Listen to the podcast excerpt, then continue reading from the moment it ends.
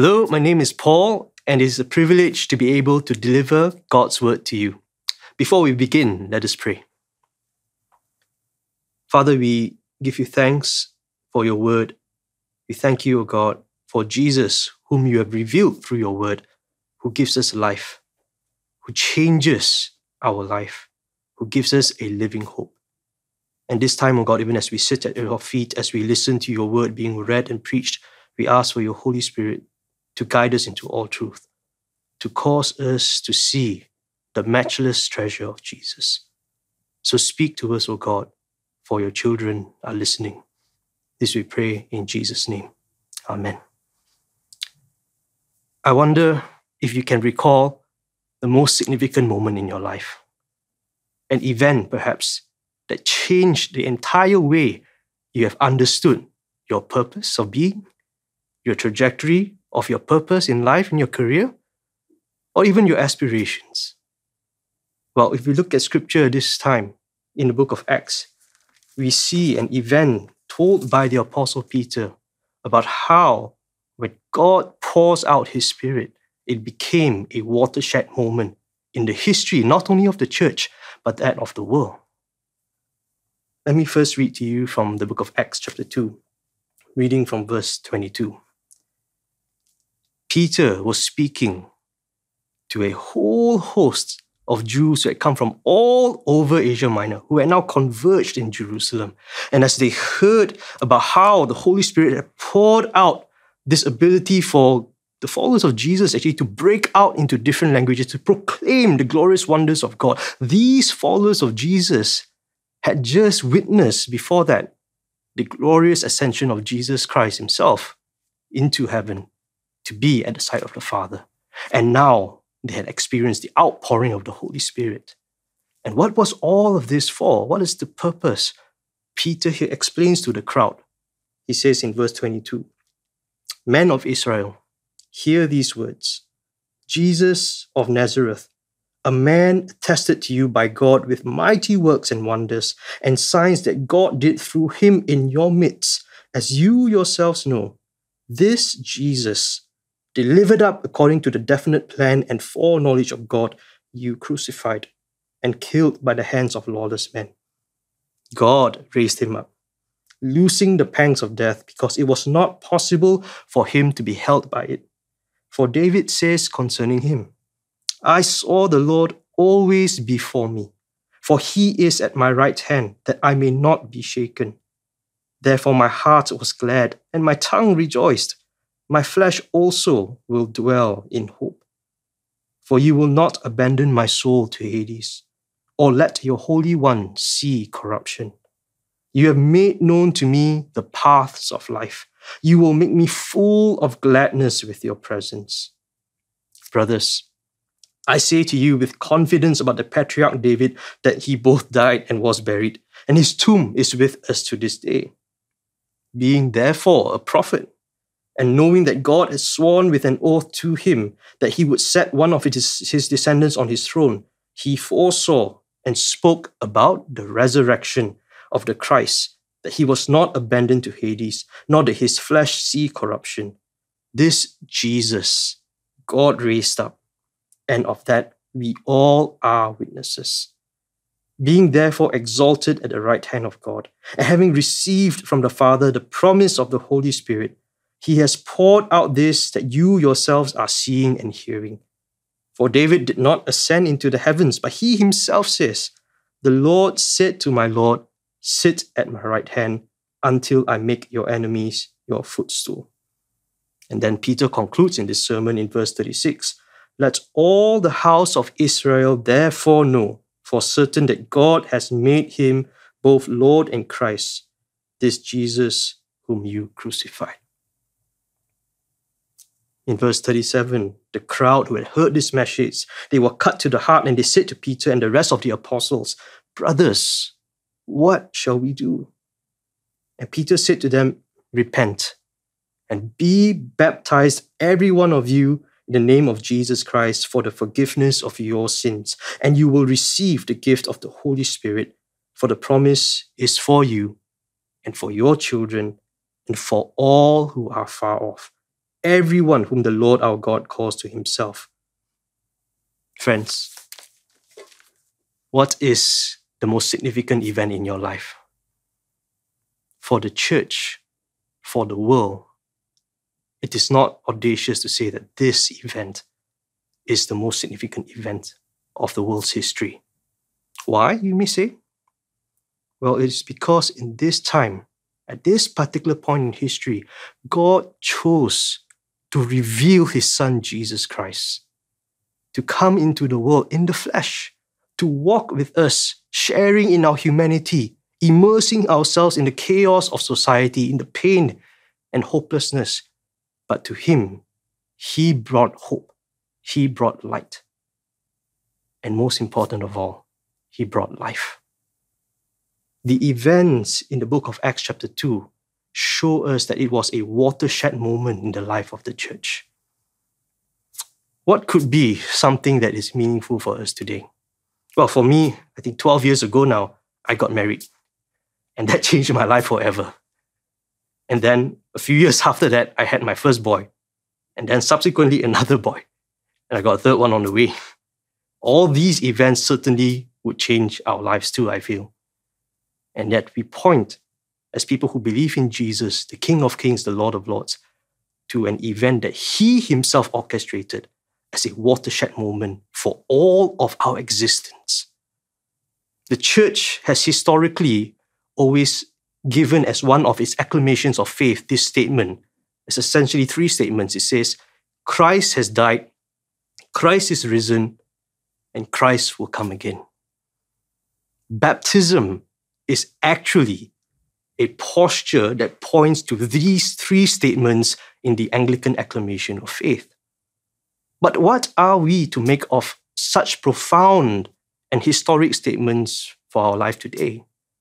What happens when we go into baptism, when we say that I believe in Jesus as Lord? Well, our scripture passage this morning actually helps us frame our beliefs in Christ Jesus through the event of baptism. Well, firstly, we find that baptism is not just a physical immersion into water and you come out of it with people clapping your back and say, Welcome to a new community. It's actually a very profound witness, not only to those around you, but to those in the spiritual realm.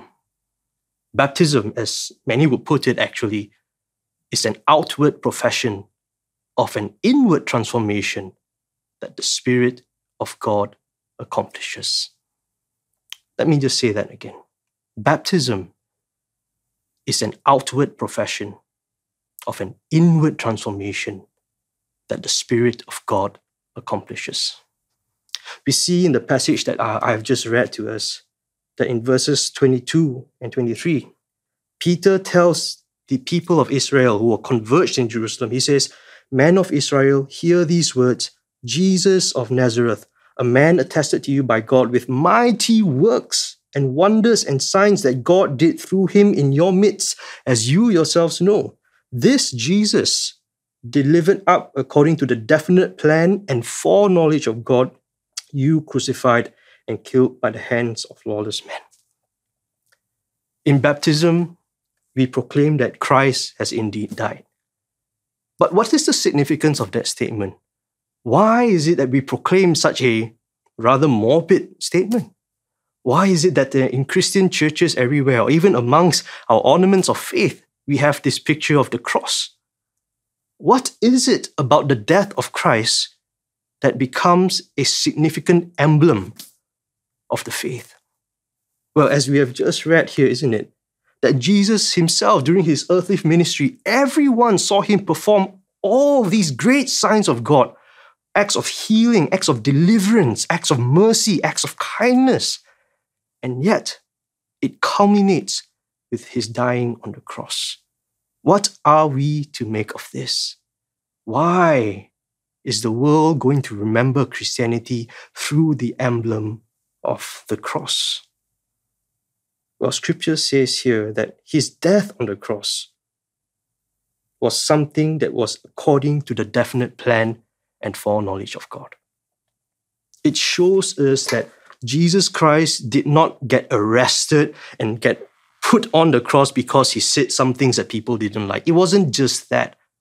Underlying all of these things was the fact that it was God's plan for the very beginning to take away our sin, the sin of all humanity, not only that of Israel, of all humanity on the cross. The cross was always the plan of salvation, the plan of pardon, the plan of redemption. It wasn't as if because Adam and Eve sinned, if you are familiar with the story back in Genesis, because Adam and Eve sinned, then God had to come up with plan B, another way to make things right. And then Israel came forth, he rescued Israel from Egypt, put them in the promised land, and because they failed to be faithful to him, plan B failed, and therefore now they have to go to plan C, Jesus himself. No, it has never been the case. As scripture has just said here, Jesus himself was delivered up on the cross according to the definite plan and the foreknowledge of God. This shows us that the death of Christ is a reflection of a God who brings his promises to pass. Yes, even in saving us out of the benevolence of his heart to save all humanity who would repent and come to him, his plans do not change. He is someone who is steadfast. He is someone you can rely on. He is someone who would go the distance, even to the extent of the Lord Jesus Himself sacrificing Himself for our sake. When we go through baptism, we are proclaiming God's mercy in the death of Christ. We are proclaiming God's steadfast love. Through it all, He will not let us go. I wonder what examples of sacrifice you may have had in your own life. I remember many, many years ago when I was much younger as a little child, um, and it came to eating fried chicken actually. I always found it really puzzling. Why would my parents always give me the, the drumstick, the chicken drumstick? Uh, being a rather lazy eater, I would tend to go for meat that was boneless. So at one point, I remember when I was much younger, I actually asked my parents, said, why would you give me the drumstick? And they said, well, obviously meat that is closer to bone tends to be more tender, tends to be tastier. And I never thought of that much until I got older and I realized that even with regard to food, the choice of food, my parents looked after me. They would be willing to sacrifice their choice meats for me, for my brother. And even in school projects, I remember another event when uh, I was rushing for a project. We were collecting buttons for a scrapbook and we were late and it was late at night, and the next day was a school day. And quietly, my mum went to her wardrobe and she started snipping off some of the buttons from some of her coats. And these memories are etched into me even right now as an adult to think about the extent our loved ones go through for us, even in such small things in daily life. But if that is the case in our personal experience, how much more the extent of the Creator God who is our loving and faithful Father, who shows us that I'm willing to go all the way to save you, even through my Son's death on the cross. Therefore, when we reflect on baptism, my friends, and we proclaim that Christ has died, even through going through the baptism waters, we are proclaiming the love and mercy of God. We see that Death on the cross, however, is never the end. In the Christian faith, our acclamation of faith says that Christ has died, and it is followed up very quickly with the next statement Christ is risen. Scripture tells us, especially in the epistles, that the Christian would be the most pitied of all people if Jesus Christ did not rise from the dead. It would be such a tragic statement of faith to say that Christ is died, full stop, that's it. What a nice man. No. But as we have read earlier on, according to the foreknowledge of God, Christ died to save us from our sins. But also, intertwined with this, three days later, Christ is risen. So, baptism is not just a proclamation of Christ's death on the cross that showcases God's mercy, it is also a declaration of the victory of God over sin and death in the resurrection of Jesus. As we pass through the waters of baptism, going in and coming out, it also symbolizes new life that we have in Christ, new life that triumphs over the grave, new life that triumphs over the fear of death, new life that triumphs over sin. I wonder what would be your anthem in life these days? What would be its equivalent? Going back to the time of my wedding 12 years ago, I, I to this day, uh, am grateful to my wife because when we talked about the various songs that we would choose for our wedding march and then for the recessional, uh, I asked her, Is it possible that I choose this song? And I won't sing it for you to spare you that, uh, that experience, but I would just mention a few words of that song in that recessional. It starts off by saying, um, Walk on with hope in your heart, and you will never walk alone. Now, obviously, you know that therefore I'm somewhat partisan to a certain football club. But that became the anthem for our wedding because we were talking beyond the footballing sport. We were talking about a philosophy in life that as one flesh, as husband and wife, we will always be together. And more importantly, in God, we would never walk alone. That was the anthem of our marriage ceremony, and it is the anthem of our life today. But let me say something here that as Christians, we have a far greater anthem to proclaim that our witness is that Christ is risen. Now, amongst many Greek speaking communities, and especially those as well uh, around the world who have been exposed to biblical Greek, there is a time, especially in the lead up to Easter, when the uh, service leader, especially on Easter, would say this phrase in Greek. It is uh, Christos anesti, which means Christ is risen. And in response, the community would sing Alithos anesti, which means truly he is risen. And for centuries, this is actually the, well, you could call it the anthem of the church. Christ the Lord is risen today. Hallelujah. Indeed, there's in many of our English speaking circles, a hymn that especially goes along with those lines, isn't it? Christ the Lord is risen today. Hallelujah. Now, what does the Bible tell us about the resurrection of Jesus? We see that subsequently in verses 24, Peter goes on to talk about Jesus, who had been delivered up according to the, form, the foreknowledge of God to be crucified. In verse 24, this same God raised him up, loosing the pangs of death, because it was not possible for him to be held by it. And interestingly, he goes on to say, David as well four prophesied about Jesus being raised from the dead. David was a prophet in that regard. It says in verse 30, being therefore a prophet and knowing that God had sworn with an oath to David that he would set one of his descendants on his, on his throne, he foresaw and spoke about the resurrection of the Christ, that he was not abandoned to Hades, nor did his flesh see corruption. This Jesus God raised up, and of that we all are witnesses. Now, this is the audacious claim of the Christian faith. Not that Jesus was a great miracle worker, not that Jesus ministered to the orphan or to the oppressed or to the ostracized of religious communities.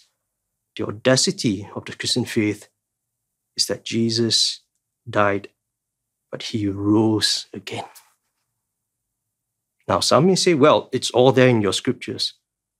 What else? Who else has seen this risen Jesus? Well, interestingly, we do know actually of extra biblical records of historians who were not Christians in themselves. One being a, a prominent Jew who was uh, taken away as a Roman prisoner, who wrote about this fact that the early church had actually worshipped this Jesus because he appeared to them after his crucifixion. The audacity of the Christian faith is not in promising things that are just for our prosperity now, but is going beyond the physical to tell us that there is life beyond the grave, quite literally. And in baptism, the church back then and the church today holds fast to this anthem. Christ has died, Christ is risen. That means that actually we do not need to fear death. Christ Himself, the source of life, the source of resurrection life, He didn't weep, as we would read in chapters like in John 11, when Lazarus passed away, He would weep, but He would not despair. Because in Jesus, who is Himself resurrected, those who believe in Him as Lord and Savior would also experience this in the age to come. My friends, in baptism, we proclaim not only the death of Christ, but the resurrected Christ. It is not just about us remembering God's mercy, but it is about us declaring his victory over sin and death. What would be your anthem of life? Would it be in things that are fleeting? Would it be in relationships that may not last? I humbly put before you that your anthem of life be based on the one who does not disappoint, on the one who is eternally steadfast in his love, on the one who himself conquered sin and death, who himself promises that reality, eternal as it is, but beginning in the present for us. That is the God whom we believe in. Put your faith in him. Thirdly, we recognize, however, that our acclamation of faith does not just end with Christ dying, Christ rising, but it ends with a posture of anticipation that Jesus will come again, isn't it? Christ has died, Christ is risen, Christ will come again. What does that mean for the church? What does that mean for someone going through baptism? Well, baptism within this threefold statement also implies that as we celebrate what God has done for us, we are now called to anticipate His coming again. But how do we anticipate His coming again? Are we just content to worshiping God quietly, privately, or maybe with some from friends or in church? Just do that on Sundays and that's it? I don't think so. If we look at the passage that we have just read towards the end, it shows us about what happens when you come into faith, when you believe in Jesus as the crucified and resurrected one, but then also wait for his coming again. And obviously, we do not do so idly. We do not do so passively. Baptism is a rite into a communal aspiration for Jesus to come back again. What would that look like? Well, scripture shows us very clearly, isn't it? So let me just read it to you again. In Acts chapter 2, verses 37. Now, when all the people of Israel heard this, they were cut to the heart and said to Peter and the rest of the apostles, Brothers, what shall we do? And Peter said to them, Repent and be baptized, every one of you, in the name of Jesus Christ for the forgiveness of your sins, and you will receive the gift of the Holy Spirit. For the promise is for you, for your children, and for all who are far off, everyone whom the Lord our God calls to himself. And with many other words, he bore witness and continued to exhort them, saying, Save yourselves from this crooked generation. And so those who received his word were baptized and there were added that day about 3,000 souls. Now, it doesn't end there, however. Baptism is not just about numbers, my friends. It is so important that when we go through baptism, when we witness baptism, it is essentially a rite into a new community, a rite into a community that is aspiring for something in a very active way, in a very active kind of hope. It is not in any way passive. So what happened after that? What happened after that there were added that day about 3,000 souls? Well, the very next sentence in verse 42, it says, They devoted themselves to the apostles' teaching and the fellowship, to the breaking of bread and the prayers. And awe came upon every soul, and many wonders and signs were being done through the apostles, and all who believed were together and had all things in common they were selling their possessions, belongings, distributing their proceeds to all as had any had need. And day by day, attending the temple together and breaking bread in their homes, they received their food with glad and generous hearts, praising God and having favor with all the people. And the Lord added to their number day by day those who were being saved. When we say Christ will come again, we are saying that God, let your kingdom come. But we do not just do that passively.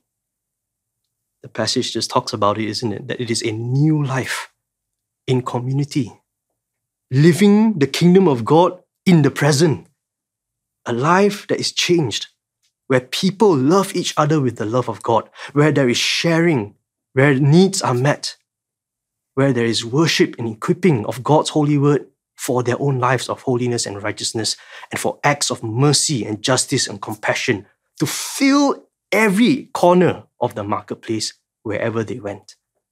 That was the life of the church. That was the experience after baptism. What is your hope? What do we place our hope in? In baptism, we are reminded not only about the death of Christ, not only about his victorious resurrection, but we are reminded to participate as we anticipate the coming kingdom of God when Jesus comes back again. And we are to do so with the help of the Holy Spirit, who changes our hearts, who causes us to see that God loves this world, that God wants to redeem this world, that God wants to make all things new. As we anticipate Christ coming back again, as we go through baptism, it is essentially walking into the kingdom of God here on earth. So let me just encourage you with these words once again. Baptism is an outward profession of an inward transformation that the Spirit of God accomplishes. For those of us who are going to get baptized, let me encourage you to know that this is not just your own consent given to be baptized. God has been orchestrating events in your life for this very moment to be baptized, to see Jesus as the Lord of your life, Lord of the world, who is making all things new. And He invites you now to be part of that community. People who are always in need of God as the Holy Spirit changes us every day into His likeness.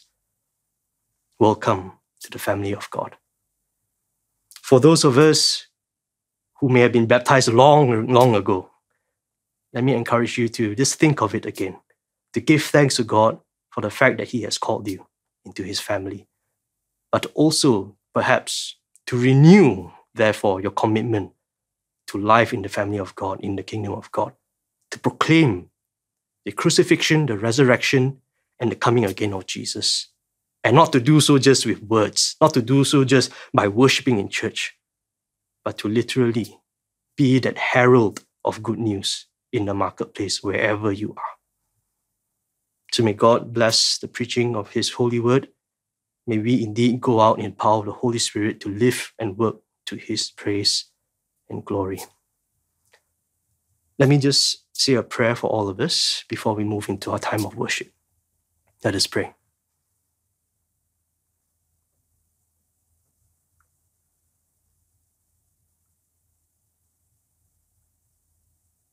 Father, our baptism is essentially a declaration of dependence unto you. We thank you, O God, that you who have called us, you are faithful. You who have started the good work in us, you will bring it to perfection and completion on the day of Jesus Christ. We thank you for your Holy Spirit that is with us right now. That your Holy Spirit will indeed bring to our mind and our hearts the treasure of Jesus. That Him being our Lord and Savior means that our sins have been pardoned, means that we do not need to fear sin and death. It means that through your Holy Spirit, we can live life as children of God even in this world as we await your making of all things new. I'd just like to pray for any of us here who have felt perhaps a bit overwhelmed about what's been going on in your life, maybe in your community, maybe even in your country. Perhaps things look so chaotic. Perhaps things may not look very promising. I encourage you to lift up your head, to look at Jesus. He who suffered with us is also he who triumphed, and he who triumphs is also he who will make all things new. So I just pray right now for all of us who may be feeling that way that you just lift up your hands in faith and say, God, I yield. God, I receive your love. I receive your hope afresh. I receive the power of your Holy Spirit. Indeed, so that my life may overflow with your joy once again. Father, we thank you for your word in Scripture that it always guides us, it always anchors us in what you are doing, it always beckons us to do what is right with your strength. Help us, O God, indeed, to know your love and to love others in return. In Jesus' name we pray. Amen.